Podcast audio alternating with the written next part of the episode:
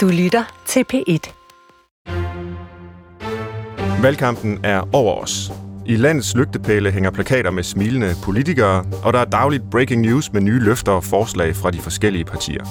I den anledning sender vi nu en specialudgave af Brinkmanns Brix, hvor vi prøver at gå bag om valgkampen for at se på de større linjer i den demokratiske proces, og tage fat på udvalgte temaer fra den politiske debat. Vi disrupter vores vanlige format. Vi sender live, vi tillader os at være lidt mere vidtløftige, og jeg overdrager nu værtsrollen til Dan Grønbæk, der er en af programmets faste producer. Og så sætter jeg mig her hos mine diskussionspartnere Rane Villerslev og Thor Nørtranders og glæder mig til at deltage i samtalen. Alt kan altså ske i Brinkmanns Brix i dag, ligesom i valgkampen. Velkommen til.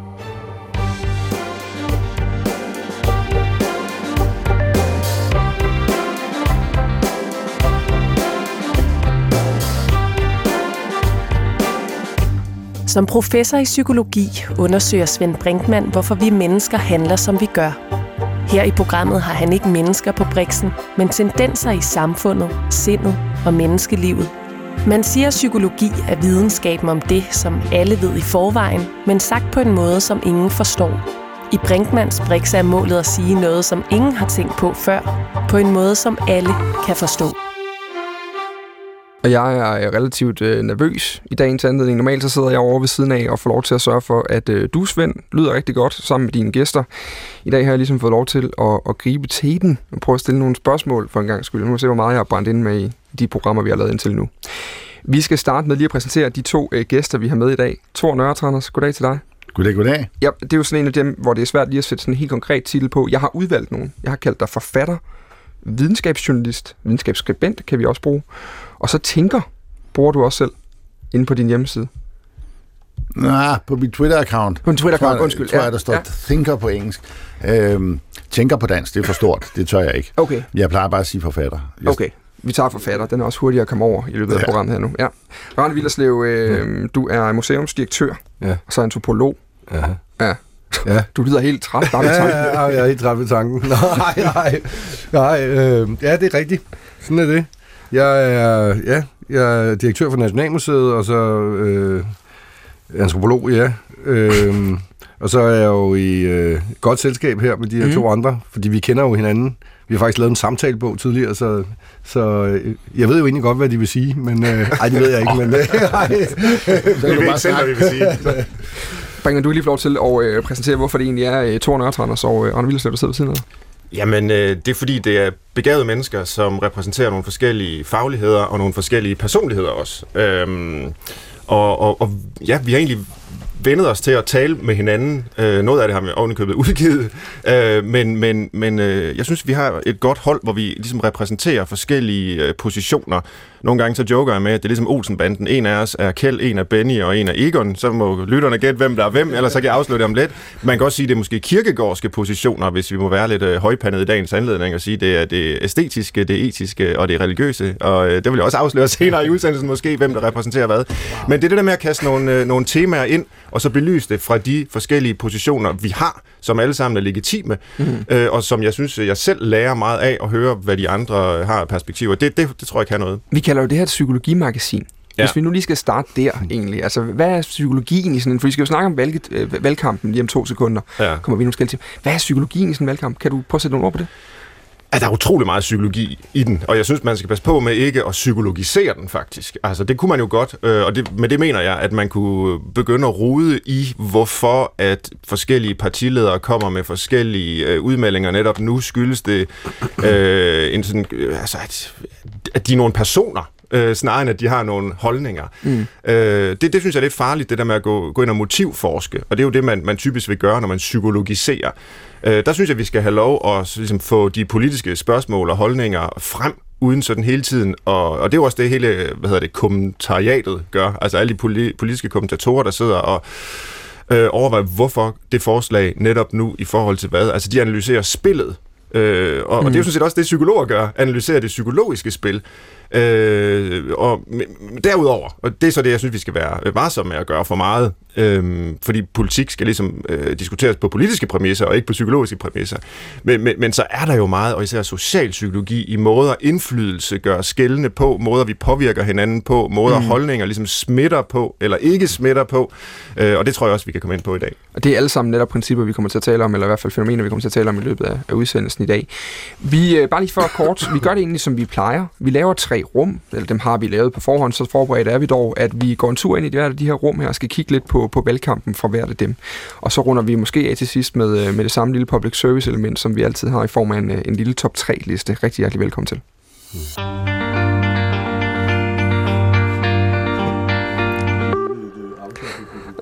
og nu er vi øh, i gang med det første rum, og det første rum her, det kalder vi øh, strategilokalet. Det, vi kunne sagtens have gjort ligesom mange andre medier og spillet et klip med Lars Lykke, der taler om at være den voksne i lokalet, med øh, Mette Frederiksen, der afviser hans øh, nye idéer, fordi vi skal tale lidt om alle de nye ting, der er sket, og hvordan man håndterer dem. Det kunne for eksempel være nye partier, som der er blevet talt rigtig meget om i den her valgkamp indtil nu, og nye partier har så også ført til idéer om nye konstellationer hvor især Lars Løkke Rasmussen jo var i hans øh, nu øh, nyudgivende bog, Befrielsens Øjeblik, hvor han jo så nævner, at måske skulle man da kigge lidt hen over midten, eller lidt ind i midten, og så finde øh, de Socialdemokraterne og en fælles regering derigennem. Vi skal starte med lige at snakke om de her nye ting. Hvor nervøs er vi for yderfløjene, og hvad kan det føre til af, af nye ting? Rane Villerslev, mm. I har blandt andet, du fortalte mig, inden vi gik i gang i dag, I har blandt andet skrevet lidt om det her med, med trumpismen, har I snakket mm. om tidligere mm. øh, i jeres øh, bogværk. Mm. Og øh, vi kommer tilbage til, hvorfor, øh, hvad der kan være af, af, af skepsis ved det, men, men hvad, er egentlig, øh, hvad gør det, når der sådan er noget nyt, der skubber hmm. udefra ind mod?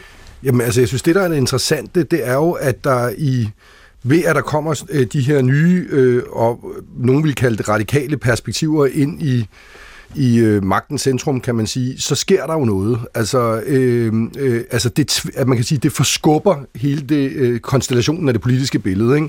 Og det synes jeg, altså uanset om man er enig med øh, de her øh, synspunkter, som det her, de her øh, mere radikale øh, synspunkter, som bliver introduceret, og ligesom Trump jo også er det, uanset om man er enig eller ej, så har det en demokratisk værdi, sådan som jeg ser det, øh, fordi at det... Øh, Øh, ja, fordi det tvinger, altså man kan jo sige, øh, altså hvis du kigger på Trump, øh, altså, øh, så kan man sige, du kan, ikke, du kan ikke forholde dig passivt til ham. Altså enten kan du embrace ham og sige, jeg synes, han er befrieren, det er der nogle mennesker, der gør, eller også rejser man sig op i ejerskab ikke, og råber af, af fjernsynsbilledet og må gøre et eller andet, men det tvinger en til at handle. Ikke? Gælder mm. det samme med, med, med yderpunkterne sådan i dansk perspektiv, at man er nødt til at forholde sig til dem? Ja, det tror jeg faktisk. Altså, øh, vi bliver alle sammen nødt til at forholde os til det, ikke? Øh, og, det skal, og det mener jeg faktisk er en sund demokratisk ting, kan man sige. Ja. Søren Brinkmann? Ja, men det, det tror jeg sådan set, at jeg er enig i. Altså man kan sige, der er en, en gammel sådan, sociologisk tese om, at øh, vi har brug for at blive mindet om, hvad der egentlig er gældende i samfundet, hvad samfundet er, hvad der er lovligt og sådan noget. Og, og det bliver vi mindet om, når nogen bryder med det. Øh, det er derfor, at kriminalitet faktisk ifølge den her type sociologi har en, en, en samfundsopretholdende funktion. Altså selvom det jo faktisk øh, nedbryder normerne, man, man overtræder lovene osv., og, øh, og, og politiet skal jagte forbryderne, så mener det resten af samfundet om, at vi faktisk har et samfund med en lovgivning. Der er noget, der er rigtigt, og der er noget, der er forkert. Så det er sådan den funktionalistiske forklaring på kriminalitet. Øh, nu har vi jo selvfølgelig ikke med kriminelle elementer at gøre her. Øh, det er klart. Øh, jo, nogle af dem har jo så domme for forskellige ting på, på, på den der ekstreme højrefløj. Men, men, men, men, men det er jo ikke kriminelt at stille op og være et legitimt parti. Øhm, men, men, men det, de foreslår, og her tænker jeg selvfølgelig især på, på stram kurs, er jo så øh, radikalt og så sige, anti-establishment, og jeg vil også sige anti-demokratisk at øh, det, det, det minder os om, at vi faktisk har demokrati, og, og, og resten af det politiske spektrum og almindelige borgere må ligesom rykke sammen og sige, her er nogle røde linjer, der er blevet overtrådt, øh, nu må vi ligesom øh, rejse os og forsvare øh, det demokratiske samfund, vi, vi holder af, og de borgerrettigheder, der findes, mm. uanset hvad man tror på, øh, og hvilken etnisk baggrund man har osv., øh, så gælder det for alle det, det her nybrud, kan, kan man tale om det som et nybrud, Thomas Randers? Altså med de her, øh, fordi nogle gange, så jeg mindes bare lige noget af kritikken, de sidste par valgkampe af det politiske spektrum har lidt været, at tingene er jo, som de plejer at være. Mm. Der er jo ikke så meget, der ændrer sig. Vi kan jo ikke rigtig gøre noget. Altså, er det her egentlig bare, er det, er det en gave til dansk politik, der kommer nogen med en hammer og bare de slår ind i glasset et kort øjeblik? Det er en rystelse, det er en, en forstyrrelse, som har jo den øh, positive virkning, at den sta- i virkeligheden i det lange løb stabiliserer det system, som den ryster. På den måde, at, at levende væsener, dem, øh, demokratier, alle sådan nogle komplicerede organismer, øh, de fungerer ved, at hele tiden modtage stød, øh, og øh, kunne øh, overkomme dem, kunne øh, tage dem ind og forholde sig til dem. Så, så på den måde kan man sige, at der er noget positivt i, at der sker de her rystelser. Men samtidig er rystelserne også udtryk for noget andet. De er udtryk for den atomisering, der er sket i samfundet. Mange mennesker føler sig sat af, mange mennesker føler sig alene. Der er sket en, en atomisering, som Hannah Arendt, en, en filosof i mellemkrigstiden, talte om som årsagen til, at det ekstreme opstår. Øh, at folk føler sig isoleret. Og derfor kuren er, at øh, vi blander os med hinanden, at vi kommer hinanden ved.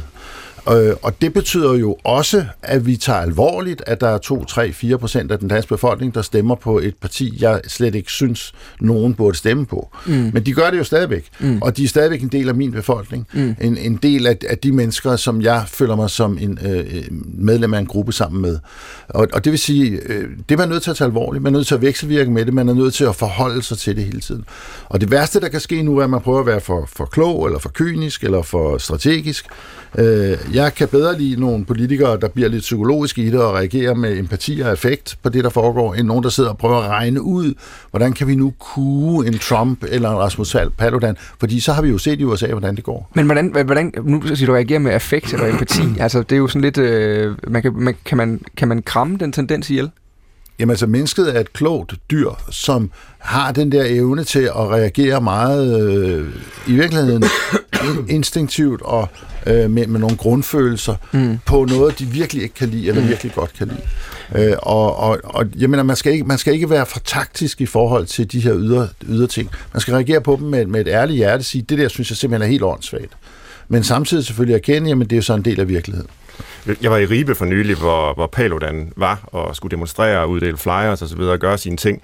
Og der var befolkningen mobiliseret sig i den her by øh, og, og ville lave en fredelig moddemonstration. Ikke noget med at brænde øh, biler af eller smadre butiksruder, som det ellers er sket øh, i, i København. Øhm, så de havde hjemmebagt kage, og, og de hyggede sig, og de sang nogle sange, Halfdan Rasmussen. Og så var der det her smukke øjeblik, hvor jeg stod og kiggede, hvor de gav kage, hjemmebagt kage til de politifolk, som var med Paludan for at beskytte ham. Sådan set mod dem selv, Altså, fordi de var moddemonstranter. Og det synes jeg var så fint, fordi der var jo altså, sådan en, en, en handling, der udtrykker respekt for hans ret mm. øh, eller en anerkendelse af hans ret til at have hvilke som helst synspunkter, han måtte have. Mm. En, en, en, en tak til politiet for at beskytte hans ret til at have de synspunkter, som de så stod og demonstrerede imod. Det, det mener jeg er en, en rigtig, rigtig fin måde at, at reagere på, som jeg også håber, at, at sådan, politikerne kunne have med, men, men det er svært. Mm. Og jeg synes, altså det, det krymper sig ind i mig, og jeg får ondt i maven, når jeg sidder og ser partilederdebatter, hvor seriøse politikere står og bliver tvunget til at overhovedet tage stilling til spørgsmål om apartheid mm. og deportation af, af, af 100.000 vis af danske jo, statsborgere men... alene på baggrund af deres etnicitet. Altså, at vi overhovedet ja. skal diskutere det, er jo forfærdeligt, og det tager tid fra, at vi kan diskutere de rigtige problemer, der findes. Men det var på en mange måder en smuk brug til mit næste spørgsmål, mm. Rane Villerslev, fordi nu, nu taler vi om det her med, at man skal, man skal gå til øh, mm. de her yderpunkter med, mm. en, med et ærligt, var det et ærligt hjerte, vi mm. talte om, altså det her med, mm. bruge de følelser, man nogle gange har i kroppen over for det, og være ærlig over for det, lad mig være for taktisk og strategisk mm. i det. Jeg kan bare se, nu der er Svend, der får lidt ondt i maven. Mm. Der er mm. rigtig mange på øh, sociale medier. Man skal virkelig passe på med at gå derud i de her dage. Mm. Fordi der foregår godt nok nogle ting og sager. Men der er rigtig mange, der bliver rigtig vrede over det. De bliver mm. rigtig kede af det. Mm. det. Det er de følelser, de får frem. Mm. Det er ikke nogen mm. Positive følelser at se de med gåseøjne. Mm. Mm. Skal man også bruge dem? Jamen, altså, jeg tror, hvis vi... Altså, jeg, jeg, det er jo ikke, fordi jeg er uenig med Svend og Thor i, at man skal møde øh, ting ærligt og, og, og være omfavnende og alt det der. Men hvis vi kigger i sådan et længere historisk perspektiv, så synes jeg, det er værd at diskutere, hvad kan man sige, det revolutionæres værdi. Altså, fordi altså, igennem tiden har der jo været øh, revolutioner. Altså, vi kender den øh, russiske revolution, vi kender, men vi kender jo også den øh, borgerlige revolution i Frankrig og USA osv., som forandrede øh, samfundene, øh, samfundene radikalt. Ikke? Mm. Øh, og, og hvis man kigger tilbage i tid, altså selvom, øh, hvis, man, hvis vi nu hoppede tilbage i tid og interviewede nogle af de mennesker, der stod i, i, i, i midt i revolutionens øje, så tror jeg, at man vil måske få øh, nogle betragtninger, det er frygteligt, og, og hvad, hvad, hvad, hvad vil der bliver verden osv. Men pointen er, at nogle gange, øh, efter min mening, så kræver øh, et samfund for, at det kan være øh, levedygtige, det kræver simpelthen en rystelse. Altså, ikke, og det er ikke nødvendigvis, fordi at jeg er enig med den rystelse, der sker. Øh, altså, man kan have holdninger til den russiske revolution, man kan have holdninger til den franske revolution, men rystelser kræves, ikke? Øh, og, øh, og det kan man sige, øh, jeg tror, det, at det er ret vigtigt, at, at, at, at, eller kunne være interessant, øh, at, ligesom, at tage det op og sige, jamen har det en værdi? Ikke? Øh, har det en værdi? Og hvordan skal vi så forholde os til de her mm. rystelser? Ikke? Altså, man kan sige, øh, vi har en tendens, synes jeg, i vores samfund nu, hvor vi ser alt, som ikke ligesom er konsen- altså, alt, hvad der ikke er konsensuspræget, alt, hvad der ikke er kontinuerligt, som et problem. Altså, Brexit er et kæmpe problem, fordi det, det på grundlæggende vis ryster noget, ikke? Og, og politikerne gør utrolig meget, også de, nogle af de engelske politikere, for at man får et, et, et hvad kan man sige, et blødt øh, Brexit, sådan, som folk ikke mærker noget. Men er meningen med livet, at man ikke skal mærke konsekvenserne af de holdninger, man har? Det kan jo ikke være meningen. Meningen må være, at man har en holdning, uanset hvad den er, og man tager konsekvensen af den. Ikke? Øh, altså, det vil, det vil være mit... Øh, altså, det, det, altså, det synes jeg bare er et interessant ja. øh, diskussionsemne i forhold til nogle af de ting, der sker. Ja, for det er jo ikke kun rystelsen, der er vigtig, det er også reaktionen på rystelsen. Ja.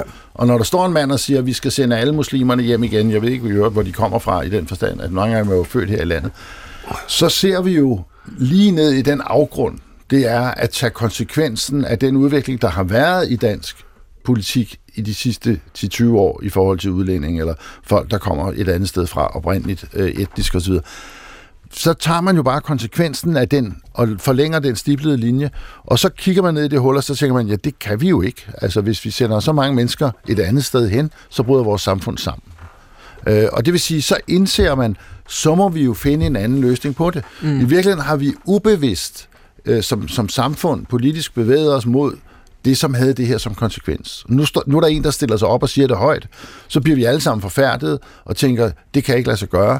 Og det er måske meget sundt for os, fordi hvordan kommer vi så tilbage igen? Jamen, så må vi jo begynde at, at tænke meget mere konstruktivt i integration, og meget mere konstruktivt i og, og fagne dem, der er her. Så på den måde er rystelsen vigtig, men reaktionen på den er endnu vigtigere, fordi det er den, der stabiliserer systemet tilbage igen.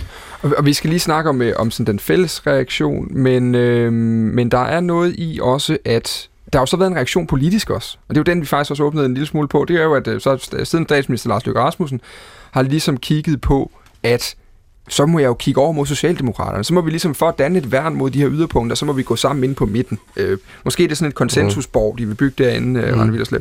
Øh, Svend Brinkmann, er det, er det så den reaktion, er det en positiv reaktion så, hvis man så bare låser sig ind mod de her Ja, altså, altså der, der er jo sådan en politisk vurdering af, og det er jo det, Lars Løkke hele tiden har sagt, at øh, jamen, øh, S og V har sådan set meget mere til fælles med hinanden, end V har med øh, den mm. ekstreme højrefløj, og S har med den ekstreme venstrefløj.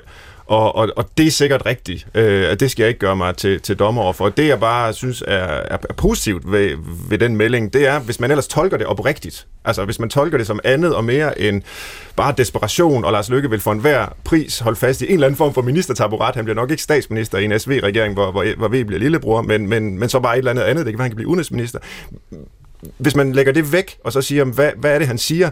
Jamen, så siger han, at det kan simpelthen ikke lade sig gøre at reagere et demokrati, et liberalt demokrati mm. med respekt for, for borgere og menneskerettigheder på, på stemmer, der kommer fra den øh, allermest ekstreme øh, yderfløj Det kan ikke lade sig gøre, så det vil vi ikke, det skal vi ikke. Og det synes jeg er positivt.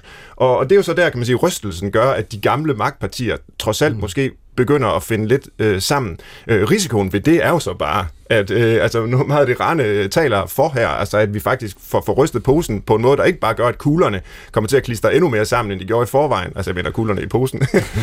øh, men, men, men at der måske sker en forandring, der er nødvendig, det kommer jo ikke til at ske, fordi V og S, altså det er jo sådan, øh, ja undskyld mig, men sådan øh, altså, teknokratiske øh, konkurrencestatspartier, hvis man skal sige det lige ud, ikke?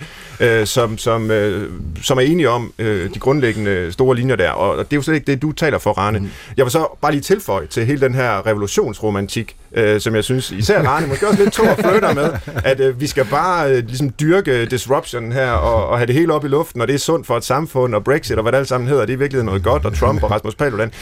Altså det jeg sådan inderligt øh, skeptisk overfor. Altså jeg synes, der er nok af rystelser, der kommer udefra. Altså vi havde flygtningekrisen, Øh, vi, vi har borgerkrig rundt omkring i verden, som vi mærker konsekvenserne af også, og vi har måske endda også været med til at starte nogle af dem. Vi har klimakrisen, biodiversitetskrisen. Altså, hele verden er jo rystet. Der er ingen grund til at opfinde øh, nye rystelser indefra, fordi vi skal håndtere dem, der i forvejen er der, og som er de rigtig store. Ikke? Ja, men jeg tror bare, hvis jeg må sige, altså, der er et underliggende tema i, i alt det her, der foregår, øh, øh, som øh, jeg synes, der er værd at adressere, og det er jo, at, at alle fornemmer, at hele befolkningen fornemmer, og det gør politikerne givetvis også, at vi står i en brydningstid. Ikke? Mm. Der er noget grundlæggende, fundamentalt, øh, der forandrer sig. Altså, er, er, du det, nævner nyt, er det nyt i forhold til den senere... Øh... Ja, men vi, altså, nu nævnte Svend klimakrise, og, men man kan også tage øh, altså, øh, ny teknologi, der kommer til at udradere en masse arbejdspladser. Ikke? Det, der er øh, problemet, er jo, at man har som øh, borger følelsen af, at det, der mange gange bliver diskuteret, er et eller andet det 20. århundredes problemer, hvor at vi, vi forventer nogle svar på det 21. Øh, århundredes problemer, ikke? De, de store udfordringer. Problemet er jo bare, at der ikke er nogen, der rigtig kender svarene. Altså, og jeg tænker, at hvis man dykker tilbage i tid og kigger på industrialiseringen på det tidspunkt, øh, som jo starter i England, og så fortsætter dengang midt i 1700-tallet og fortsætter. Der går jo også rigtig lang tid. Der går jo øh, 100 år, før man udvikler velfærdsstaten, som bliver svaret på de enorme kræfter, der bliver frisluppet, øh, altså med industrialisering. Kæmpe migrationer. Der har du USA til at absorbere det. Øh, du, øh, du ved, øh, bevægelser fra land til by. Øh, øh, du ved, Charlie Chaplin på fabrikken, der står, øh, har før været landarbejder osv., Først så reagerer man med nogle fuldstændig vanvittige teorier i virkeligheden i det engelske parlament, ikke? Og, og man lader irerne dø af, øh, af sult og så videre i sådan Darwins navn og sådan noget indtil at det begynder at lande, man faktisk får en retorik, hvor man begynder at indse, jamen, du bliver nødt til at tæmme de her kræfter på en bestemt måde, og man danner velfærdsstater, som bliver svaret på det. Det er jo det svar, vi sidder, befolkningen sidder og venter på. Det, der bare udfordringen er, at der ikke nogen af os, der rigtig har det. Ingen gang de kloge, vel? Altså, mm. Mm. Og det er, jo, det er jo så også mm. derfor, vi har brug for, at det hele ikke det, bliver ja. en teknokratisk mm. midterregering. Fordi ja. den, den meget nemt kommer til at undertrykke de de fornemmelser af forandring, hmm. som bliver udtrykt i yderfløjene. Ja. Øh, og, hvor, og hvor yderfløjene er gode til at, at, at opfange, at der sker noget i en befolkning, og der er, en, der er en del af en befolkning, der er utilfreds. Og de er også gode til at lancere nye idéer. Det velfærdssamfund, som nu i hmm. udgaven konkurrencestat, øh, er ligesom er blevet det, som man er enige, over, enige om hen over midten af dansk politik, er jo netop produkt af, at der har været nogle fløje, der har slåsset for nogle interesser. Mm. Øh, og det er så, er så ført til den her løsning, der var stabil i rigtig mange årtier, mm. men ikke rigtig er så stabil mere. Og nu skal der findes en ny mm. stabilitet i forhold til de udfordringer, vi møder. Øh, og, det, og der har vi brug for tosserne, der har vi brug for øh, fløjene for at komme derhen. Og det, man kan bekymre sig for, synes jeg, hvis der kommer sådan en, en henover midten regering, det er, at politik holder op med at være politisk. Det, det var det jo i mange årtier øh, i, i, i slutningen af sidste århundrede. Øh, og nu har vi fået politik tilbage. Øh, og jeg kan ikke fordrage ham der Trump, vel, men han har da politiseret USA i en grad, som også, endda næsten også er lidt uhyggelig. Og det, det har vi bare brug for, når vi skal igennem de her øh, enorme forandringer. Altid det synes jeg, vi lader være øh, første runde lige for nu. Vi skal videre til et, øh, et andet emne. Du lytter til Brinkmanns Brix på P1. Det er nemlig det, du gør i en særudgave i dag, hvor det ikke er Brinkmann, der sidder bag øh, hoved, øh, hovedmikrofonen, men det gør jeg, øh, Dan Grønbæk, hvor jeg stiller spørgsmål til Brinkmann og Torne og Tranders og Rane Villerslev. Øh, vi skal jeg i gang med at snakke igen. Jeg vil gerne tale, starte over ved dig den her gang, Tor, fordi øh, under valgkampen her nu har klimaet fyldt rigtig meget. Det havde man lavet lidt, øh, sådan gået og prognoseret lidt på forhånd, at det ville komme til at gøre. Men der var nok nogle, rigtig mange, der håbede på, at det ville gøre det. Og nu har vi så set, at det faktisk gør det. Altså det er der faktisk. Øh, valgplakaterne er grønne flere steder ude på lygtepælene, og, og debatten foregår om det. Hvis ikke det er det første emne, så er det i hvert fald det andet emne i mange af de her debatter, der foregår på fjernsyn lige nu. Men er det mest hype lige nu? Eller er det faktisk, fordi det sådan er en reel bekymring, en reel, øh, et reelt emne, der sådan for alvor har fanget både danskerne og politikerne? Eller er det sådan et svar på, at den ene tror, at den anden gerne vil have det? Det er kun begyndelsen på, hvad vi, hvordan vi vil se samfundsudvikling, hvordan vi vil se diskussioner om samfundsudvikling de næste mange årtier, faktisk de næste mange århundreder, at man ikke være i stand til at diskutere noget som helst, uden at forholde sig til det, også fra en klimasynsvinkel. Klimaet bliver alt dominerende. Øh, jeg synes ikke, det er så overbevisende, hvad de politiske partier er, er kommet med af, af konkrete idéer og udspil til, hvad de gør. De fabler om noget med i 2030, i 2050 med nogle procenter på, hvor meget der øh, må udledes af det ene og det andet og sådan noget. Men ligesom at sige, nu går vi i gang. Det har vi ikke rigtig hørt, vel?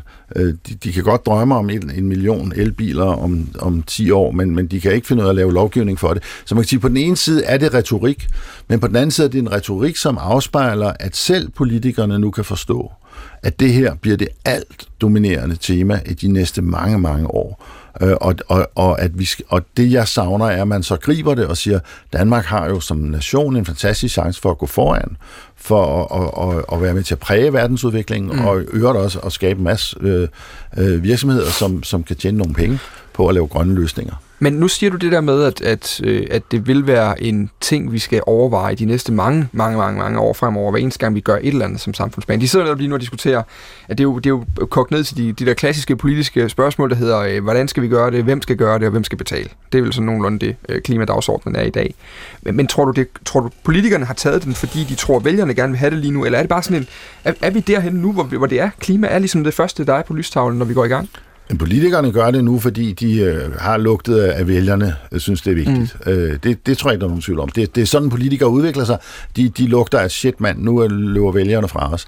Øh. Jeg vil gerne lige afbryde igen, fordi du er jo meget i den her klimadagsorden. Du går meget op i det. Altså oplever du faktisk, at den er der der? Altså at, at, at, at vælgerne, altså befolkningen er klimaorienteret nu, og de er, de, de, de søger handling nu der er sket helt enormt de sidste halvår øh, på global plan og også i Danmark. Og meget af det handler jo om, at, at Øh, de unge mennesker kigger på øh, de generationer, som, som har magten, og siger, hvad, hvad fanden laver I? Øh, og, og jeg tror, at, at, at det, det er det, vi ser nu, at, at folk begynder selv at tage stilling, de unge tager selv stilling, og de siger, det kan jo ikke passe. Altså, I vil gøre de kloge. Øh, og det der med, at der skal være en voksen i lokalet, det er, det er uønsket, ikke? fordi at, at det er altså dem, der skal leve længe på den her planet, som nu begynder at stille os alle sammen stolen for døren. Hvilke store spørgsmål rejser det her med klima i en, en valgkamp nu, Svend Brinkmann? Hvordan, hvordan tænker du på det, når du, når du ser grønne valgplakater og ser, at det nærmest bliver diskuteret før beskæftigelse i øjeblikket? Jamen, et spørgsmål er jo sådan set det, som I er inde på her. Altså, hvor meget af det er øh, oprigtigt eller udtryk for, at, at politikerne virkelig mener det, og hvor meget af det er øh, strategi, fordi de fornemmer, at det er måske den allervigtigste, øh, i hvert fald i top 3 dagsorden, øh, øh, politiske spørgsmål i, i befolkningen. På en måde er det lidt lige meget, øh, men, men det er selvfølgelig, kan man sige, jamen, hvis man, hvis man går ind for, at det her det er et vigtigt spørgsmål, så skulle man måske, øh, uden jeg skal bestemme, hvad folk stemmer på, altså også have blik for historien. Altså, hvad er det for, altså, hvordan har partierne øh, gebærdet sig i forhold til klima- og miljøspørgsmål øh, tidligere? Øh, det, det, det er en ting, man, man kan have som øh, optik, synes jeg. Øh, og så synes jeg bare, det er positivt, at nu, altså alt begynder jo i politik med, med, med samtalen, alt begynder med retorikken, og, og nu er retorikken i hvert fald på plads. Altså, mm. de står der i partilederdebatten, og alle sammen, måske med en eller to små undtagelser, og så siger, at det her det er et kæmpe stort problem. Vi skal sætte massivt ind på at løse det på alle mulige måder. Øh, så må vi se, om der følger handling med, men retorikken er der i hvert fald, og så kan man altid holde dem op på det øh, sidenhen. Så bare lige lidt malurt i bæret, og det, det er jo så den her bekymring for, at når en dagsorden pludselig bliver så dominerende, øh, risikerer den så at kuppe alle mulige andre spørgsmål, eller gøre alle mulige andre anlæggende instrumentelle for klimaet. Altså skal folkeskolen ses i lyset af klimaspørgsmålet, for eksempel. Øh, ja, det skal den jo delvis, men jo nok, nu sidder Thor nemlig og nikker, men det skal den jo nok ikke udelukkende, fordi der er øh, dannelsesopgaver i folkeskolen på alle mulige måder, kundskabstilegnelse på alle mulige måder, som ikke har med klimaet at gøre. Øh, skal, skal erhvervspolitik øh, alene ses i, i lyset af klimadagsordenen? Mm.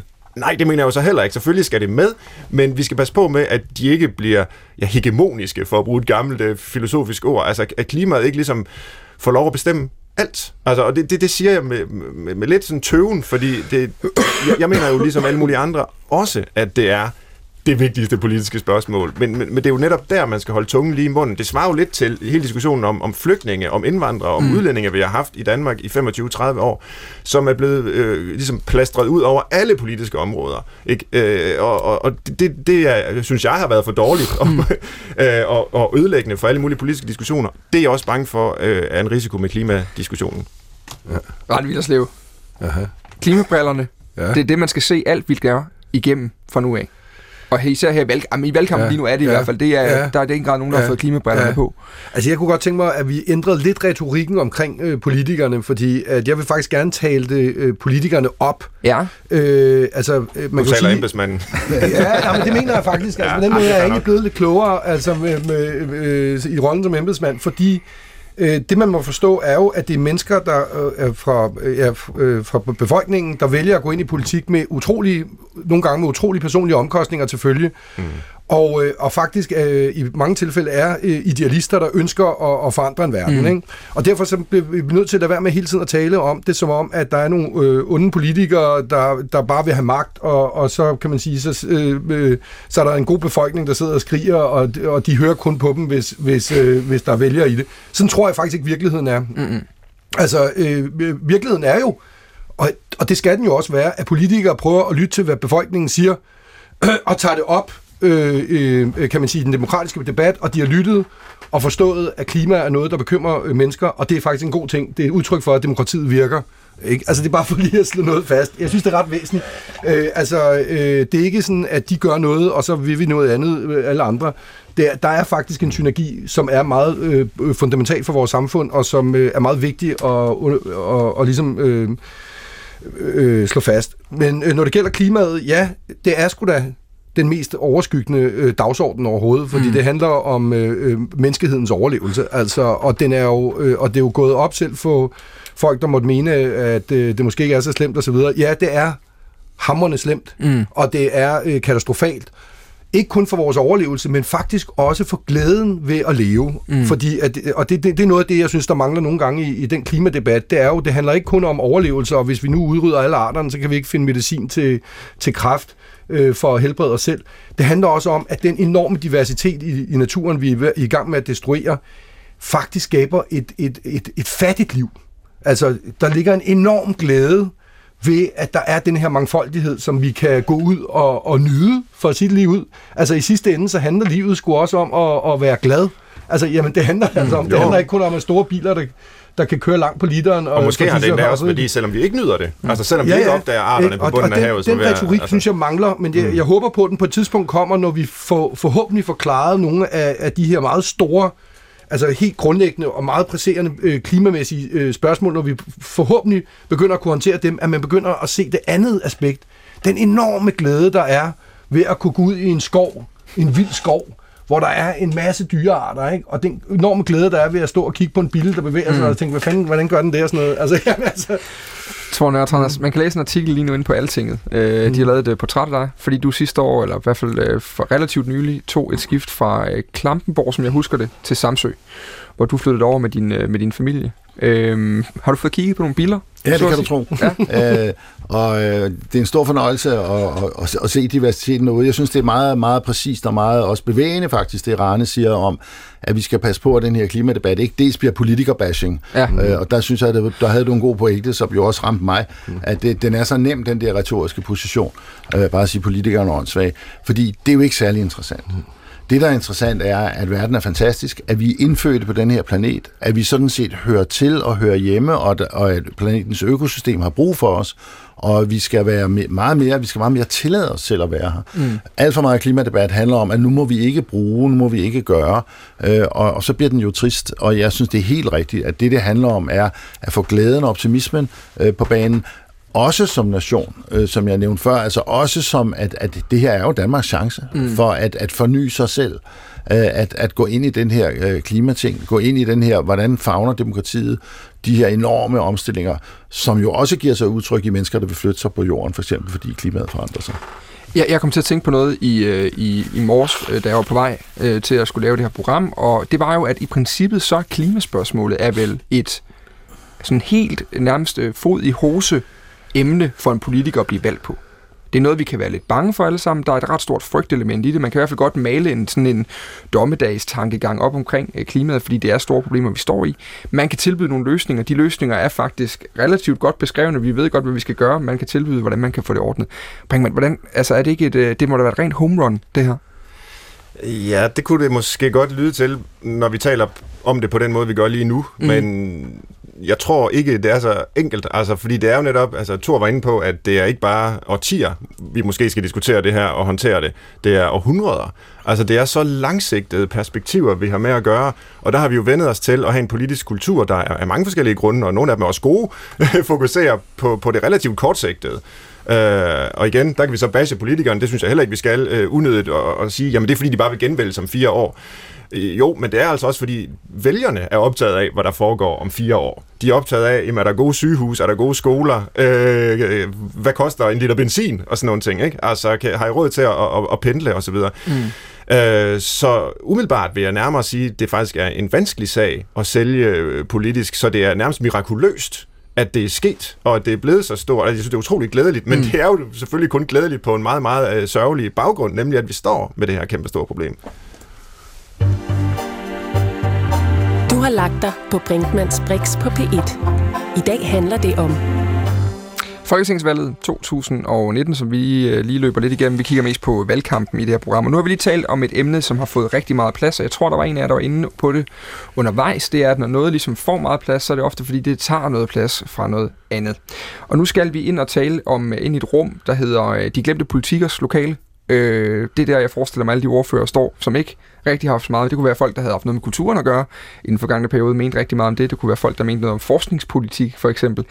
Øh, jeg kunne godt tænke mig lige til at starte med, inden vi går ud i, i samtalen på det her, høre, hvad, er der noget, I savner at høre noget om under den her valgkamp? Mm.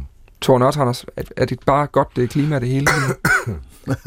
Nej, civilsamfundet, synes jeg, spiller... Øh, øh og, og fremme civilsamfundet mangler vi. Så er det klart, at hele det der med, hvordan, hvordan får samfundet en fremtid, mm. altså sådan noget som forskning, øh, er meget vigtigt. Øh, folkeskolen i lyset af klimaudfordringen, synes jeg er et vigtigt emne, øh, man ikke får diskuteret. Altså, hvordan øh, kan hele samfundets øh, krop, så at sige, indoptage de udfordringer, vi står overfor? Mm.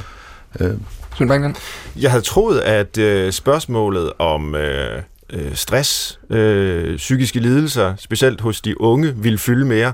Øh, det har i, i måneder op til valgkampen været noget, som mange øh, politiske kommentatorer, ordfører og alle mulige med forstand på området har, har sagt, det her det bliver et stort tema. Jeg husker på folkemødet øh, sidste år på Bornholm, øh, var det jo nærmest hver anden øh, session, jeg sådan gik forbi, og også deltog selv i nogle af dem, øh, der, der handlede om øh, bekymringen for de unge øh, og for det her generelt meget høje stressniveau, der er i befolkningen, de mange mennesker, der får psykiatriske diagnoser. Øh, det, det fylder overraskende lidt. Nu er det jo en lang valgkamp, så det kan være, at det kan nå at fylde øh, noget mere, når vi er færdige med at diskutere, hvor mange øh, statsborgere, der skal deporteres og, og interneres og sådan noget. Øh, fordi det er jo virkelig reelle problemer, som rigtig mange mennesker er, er i berøring med øh, hver eneste dag. Rane Villerslev, mm. nu, du, som nu fik du nævnt før, du er embedsmand. Du sidder mm. på Nationalmuseet. Ja. Kulturpolitikken var jo oplagt at ja. nævne til noget, der slet ikke får nok opmærksomhed. Men er der noget, du sidder derhjemme nogle gange ja, og kigger i fjernsynet øh, altså, hvorfor, hvorfor er det om kulturpolitikken, men altså man kan sige, det, det vil være for oplagt at, at komme med det. Men det jeg savner, altså for eksempel et, et stort tema i valgkampen er jo velfærd. Ikke? Altså, og det bliver sådan meget hurtigt en velfærdskonkurrence. Men det jeg savner, det er en grundlæggende diskussion af, hvordan vi organiserer den offentlige sektor altså øh, øh, som jo er en øh, enorm vigtig del af det danske samfund, øh, øh, er grundlaget for velfærdsstaten, men som har fået, altså taget en bestemt form, kan man sige, og, og en meget sådan, i mange tilfælde en meget rigid, øh, sådan topstyret øh, struktur, som jeg synes, der mangler øh, en diskussion af, om man, man tør at begynde at eksperimentere med andre måder at organisere øh, den offentlige økonomi på. Altså, der er jo nogle berømte eksempler, jeg tror det er fra Holland, hvor man gav sygeplejersker lov til at, at organisere deres egen arbejdskraft, og de effektiviserede øh, øh, deres praksis, altså med jeg ved ikke hvor mange øh, procent, ikke? og samtidig med, at de blev enormt glade ved at arbejde, fordi de kunne styre deres eget arbejdsliv. Altså den her villighed til at begynde at eksperimentere med noget af grammatikken, øh, kan man sige, i vores øh, samfundsmodel, ikke? som vi jo alle, de fleste af os er meget, meget glade for, den, den, det savner jeg, og det tror jeg er ekstremt vigtigt, hvis, hvis den skal være langtidsholdbar. Ikke? Jamen, så er det tid til at give ordet frit nu. Øh, vi talte lidt om øh, civilsamfundet. Det kunne være noget omkring unge og stress, og så her til sidst noget omkring, hvordan vi øh, opdeler den, eller strukturerer den offentlige sektor. Hvorfor forsvinder emner under en valgkamp? Er det bare fordi, vi jo ikke rigtig gider at høre på mig, det ikke betyder noget for, hvor jeg sætter mit kryds hen?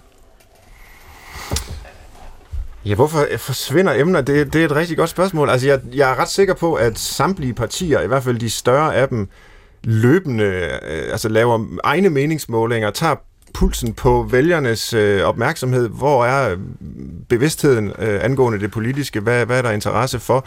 Og så forfølger de dagsordner. Altså, jeg tror ikke, der er ret meget, der sker, som er, er, er tilfældigt.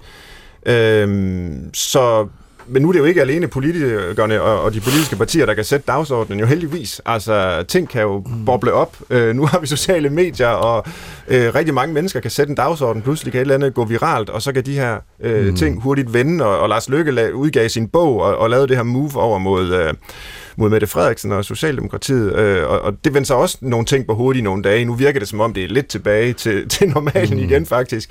Øh, men, men det er jo en lang og uforudsigelig valgkamp, så, så må ikke nogen af de her ting kommer kommer frem igen. Det, det både tror og håber jeg faktisk. Mm. Det er jo lidt ligesom slutningen på en fodboldkamp, ikke? hvor der er et hold, der fører, som er frygtelig bange for at lave fejl, og ligesom prøver at dræbe spillet til sidst, og det kan, så nogle gange kommer nemesis, og så bliver der scoret sidste øjeblik, som vi har set i Champions League for nylig. Øh, det er jo lidt det samme, der sker i politik, ikke? at der er et hold, der fører, øh, og de er kun optaget ikke at lave fejl. De er kun optaget ikke at komme til at sige noget dumt. Og så er der et andet hold, der er bagud, og som så sender alle mulige mere eller mindre panikagtige øh, ballonger op for at forstyrre systemet. Øh, og det er, vel, det er vel sådan, den her valgkamp ser ud. Og, og, og det er ikke særlig øh, godt til at kanalisere øh, bekymringer eller åbne spørgsmål frem, fordi rarende spørgsmål for, for eksempel, ikke? hvordan kan vi nytænke den offentlige sektor, uden at bruge den private sektor som forbillede, for det er det, man har gjort i rigtig mange år. Hvordan kan vi gøre det? Det kræver jo ligesom, at alle ligesom, trækker vejret dybt og tænker forfra, øh, og, og det, er, det er politik øh, og valgkamp især mm. desværre ikke så godt mm. til. Og jeg den... tror, vi lever i en tid, hvor at, øh, altså selvom jeg ikke et øjeblik i tvivl om, at spindoktorer og analytikere, som partierne har, sidder hele tiden og tager temperaturen på, hvad der rører sig, og og der bliver lagt en strategi for, hvad man skal kommunikere, så, så viste den her Trump-oplevelse, øh, den viste jo, at det faktisk, altså, at, at det kan blive disrupted. Altså, hvis jeg husker rigtigt, så alle de etablerede medier havde jo, mente jo, at Hillary sejr var, var fuldkommen. Men nedunder foregik der alt muligt, som øh, selv specialisterne og analytikerne jo ikke øh, fangede. Ikke? Og det er jo det spændende ved den tid, vi lever i.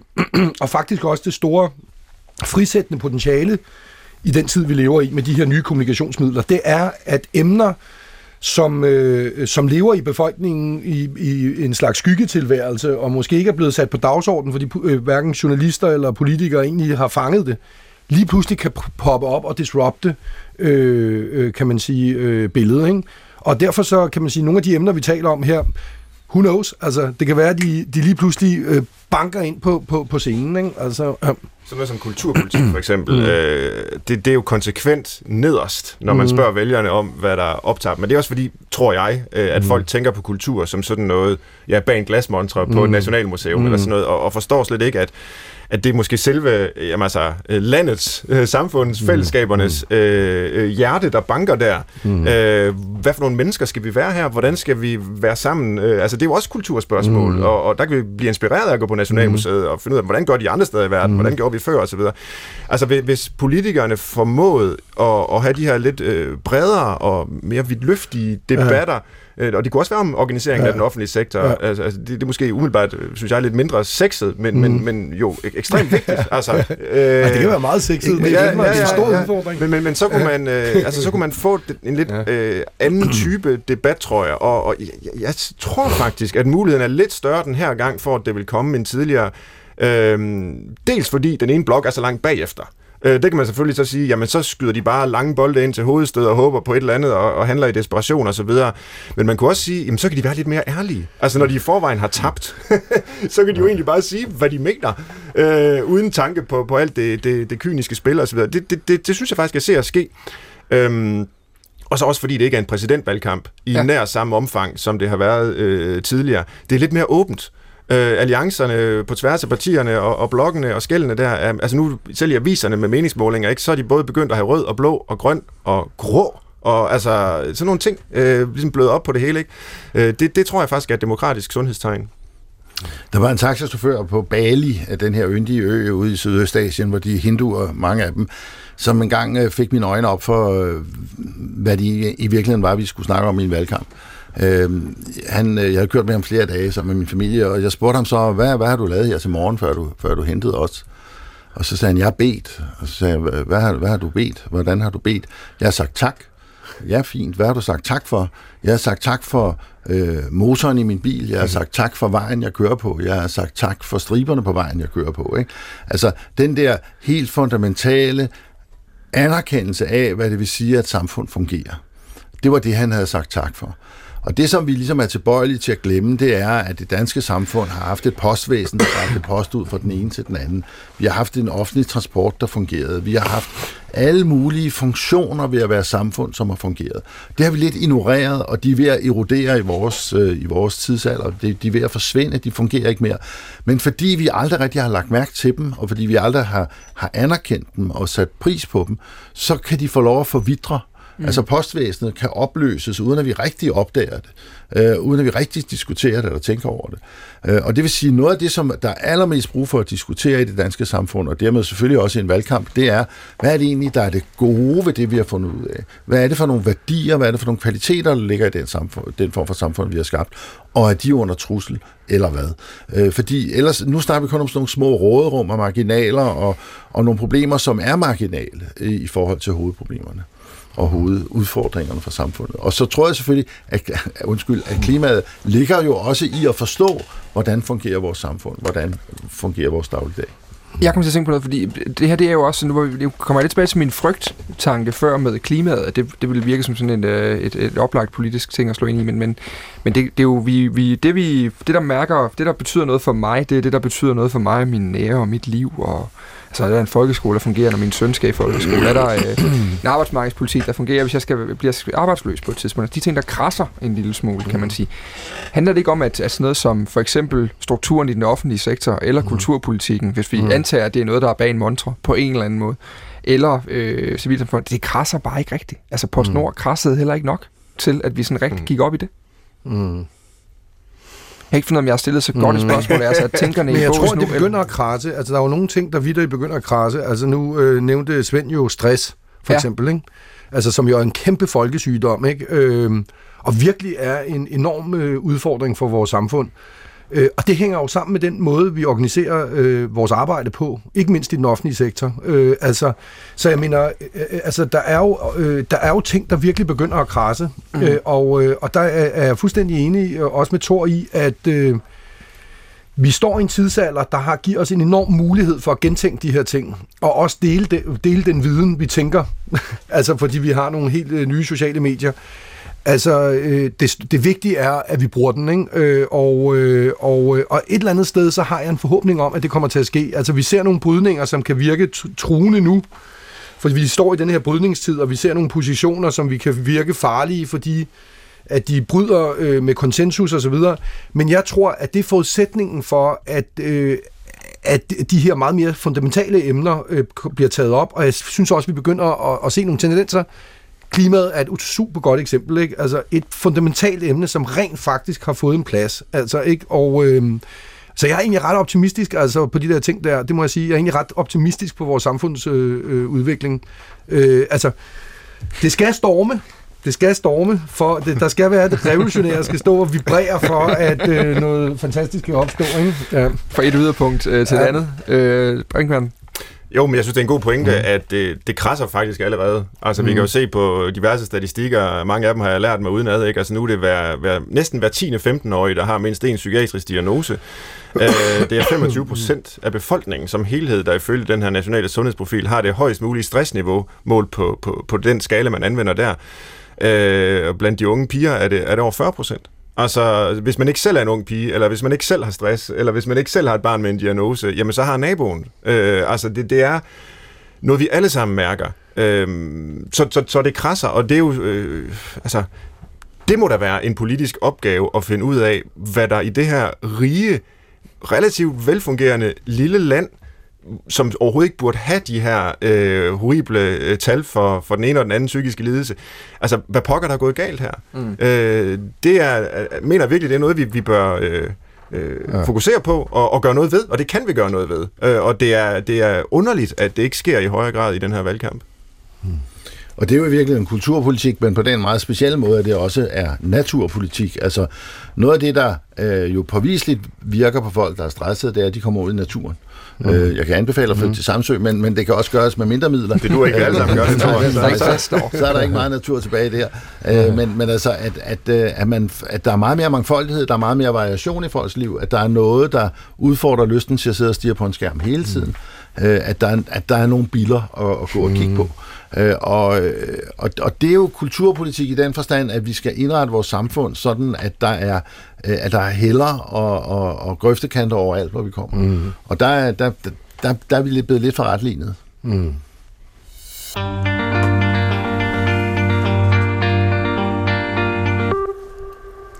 Der er gået godt og vel øh, lidt over tre kvarter. Jeg synes, det er gået okay indtil nu. Øh, umiddelbart med snakken her. Øh, men det er også nu, det bliver farligt, tror jeg. Det er nu, det øh, kommer til at krasse lidt for at blive vores egen musik. Jeg har besøg, eller jeg har ikke. Det er jo egentlig dig, Svend Brinkmann, der har besøg af mig øh, og øh, Thor Nørretranders og ah, vi er vel fælles om værtsskabet. Goldmik Sprix, ja, måske. Nej. Vi det er Brinkmann. Der er Egon.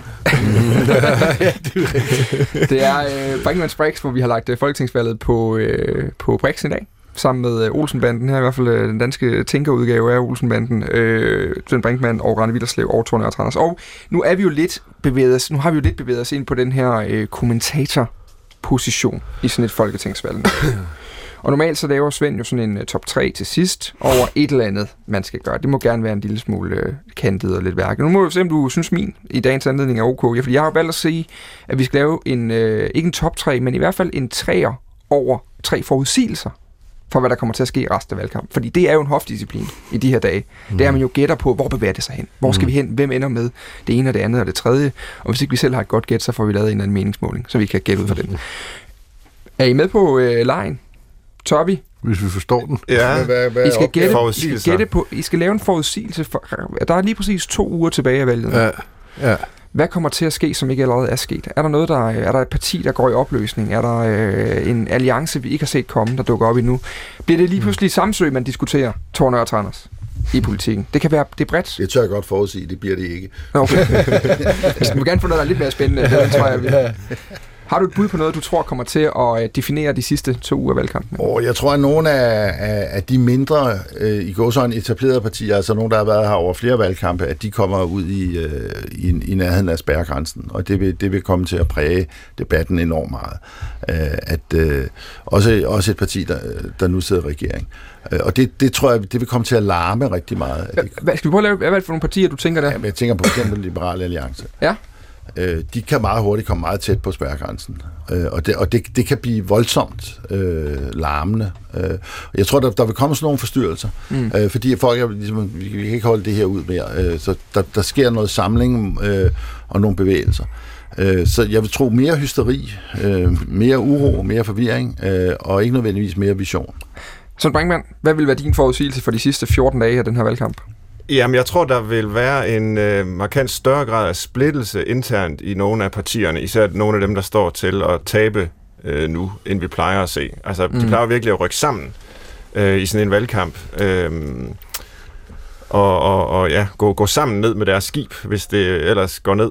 Øh, og det synes jeg bare, vi især i, i et parti som, som Venstre jo, øh, der, der ser vi tegn på noget andet. Øh, mm. Altså Lars Løkke går ligesom ene gang, øh, og, øh, og har ikke helt sin øh, næstformand med, Christian Jensen, som ikke helt kunne forstå det der med en åbning over for S, og Inger Støjberg og den der meget sådan øh, hardliner-vinkel på, på, på flygtninge og indvandrere er ligesom blevet lidt øh, glemt, og nu Lars Løkke åbner op for, at nu skal det måske også være bedre på sjælsmark for, for de børn, der lever under kummerlige mm. øh, vilkår der. Det tror jeg ikke, at, at det kan holde til i længden, øh, det parti. Øh, så, så ja, jeg er meget enig med to. Jeg tror, vi vil se mere øh, drama fra nogle af de partier, der nærmer sig spærregrænsen. Øh, men jeg tror også, vi vil se mere drama internt i, i nogle af partierne, og specielt Venstre. Hmm. Jeg synes, det lyder, øh, lyder umiddelbart som en okay øh, kommentatorsanalyse, vi har gang i hmm. her interview. Rand Villerslev, det er jo så dig, hvor det bliver lidt spændende, fordi du er embedsmand. Ja. Det er jo, nu skal vi to lige finde ud af at gå på en øh, linje. En linje. Ja, altså, nej, men jeg tror, øh, jeg tror egentlig, altså det er muligt, at der kommer de her dramaer. Altså det, det, det, det lyder jo selvfølgelig på mange måder sandsynligt, men men jeg tror, der er i det her valg sker noget i dansk politik. Altså, der, der sker en, øh, hvad kan man sige, en forskydning af de der blokke, og en tilnærmelse inden for midten, som jeg tror kommer til at forme dansk politik fremadrettet. Altså, så, øh, så man kan sige, de flytterier, vi har set mellem Venstre og Socialdemokraterne, øh, øh, tror jeg faktisk ikke bare er noget, der kommer og så forsvinder. Det er muligt, at vi ikke får den her regering øh, efterfølgende, men jeg tror, der er sat noget i gang, som øh, vil præge dansk politik fremadrettet, og jeg tror faktisk på en ret spændende måde. Altså... Øh, Øh, fordi at noget af det, øh, man kan sige, den fastlåsthed, der har været i blokpolitikken, ikke, øh, og som jo egentlig også bliver et, et, et, et, et, altså det, som nogle af de der yderpartier egentlig giver mulighed for at komme op og reagere på. Jeg tror, at, øh, at, øh, at den, vil, altså den fastlåsthed vil, den vil få en opblødning, som kommer til at præge dansk øh, politik fremadrettet. Altså, og, øh, og det synes jeg bliver egentlig ret interessant. Altså, ja. Udmærket. Så jeg har skrevet ned, du plejer også lige at samle op på det, ikke? Jo, jeg, jeg har skrevet ned her. Etablerede partier kommer øh, tæt på spærgrænsen. I hvert fald nogen, vi har gjort stiftet bekendtskab med. Et par valg nu, i hvert fald. Mere drama i de enkelte partier. Og så tror vi, der er sat nogle ting i søen, nogle bevægelser i gang nu. Ja, hen over midten, som bryder med blokpolitikken, ikke? Ja. Det tror jeg. Okay, så den der blokpolitik, vi gerne har, vi har, den har vi forsøgt at aflive i mange år nu. Ja, men den tror jeg faktisk kommer til at øh, altså måske ikke lige det her valg, men så måske næste valg. Altså der kommer til at ske noget der hen over midten, som vi ikke har set tidligere. Mm. Vi har øh, 40 sekunder tilbage. Er der noget, vi... Og hvem er den gode og den onde og den gode? Nå, ja, det ja, vi det lige lyder have nærmest som en film, Ja. det her, ikke? Altså, jo, hvem er altså, sådan en hurtig psykologisk analyse øh, afslører, at øh, Rane, han er Egon fra Ja. Olsenbanden, som, øh, som siger, tænk vildt, jeg har en plan, vi skal den vej. øhm, og jeg, jeg er Kjeld, som siger, ah, det tør vi ikke rigtigt, lad os nu stå fast og, og hjem til Yvonne og sådan noget. Og, og Thor Nørretranders, han er jo så Benny, øh, som øh, mailer mellem de to, øh, og, og som øh, har i virkeligheden mange af de rigtige løsninger på, på øhm, og, og, og altid har et lille redskab, han kan fikse frem af, af lommen, ikke? og så åbne en eller anden ting med. Øh, den der tekniske baggrund, så har. Og så øh, Dan Grønbæk er jo selvfølgelig Yvonne, som har styret, øh, styret os alle tre i dag. Og så bliver der også grinet, så slutter vi af på den. Jamen, det synes jeg er egentlig, det, jeg har det okay med at være med i det fire kløver også, med det der outsideren i banden, kan man sige. Det var altså dagens udgave af Brinkmanns Brix. Næste uge, der lover jeg, at det handler om psykologi igen. Jeg lover også, at Svend Brinkmann selv sidder på den plads, jeg sidder på lige nu, og snakker ubetinget mest øh, på næste onsdag. Hvis du var rigtig glad for det her program, så kan det lyttes ind i din, øh, der, hvor du finder din podcast normalt. Der kan du finde det på dr.dk-podcast, hvis du ikke har sådan et sted normalt, og ellers så ligger vi alle de andre steder. Øhm, ja, hvis ikke du kunne lide det, så bare roligt, så er vi tilbage til ved normalen i næste uge. Er det ikke nogenlunde sådan, Svend? Jeg kunne godt lide det. Ja, det kunne jeg også godt. Jeg synes også, det var hyggeligt. Det var et godt selskab. Tusind tak, fordi I ville være med, Rane Vildeslev Ja, og tak. Thor Nørtranders.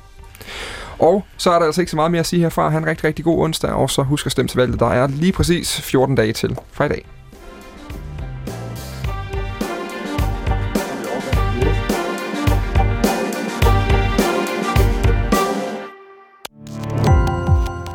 Gå på opdagelse i alle DR's podcast og radioprogrammer. I appen DR Lyd.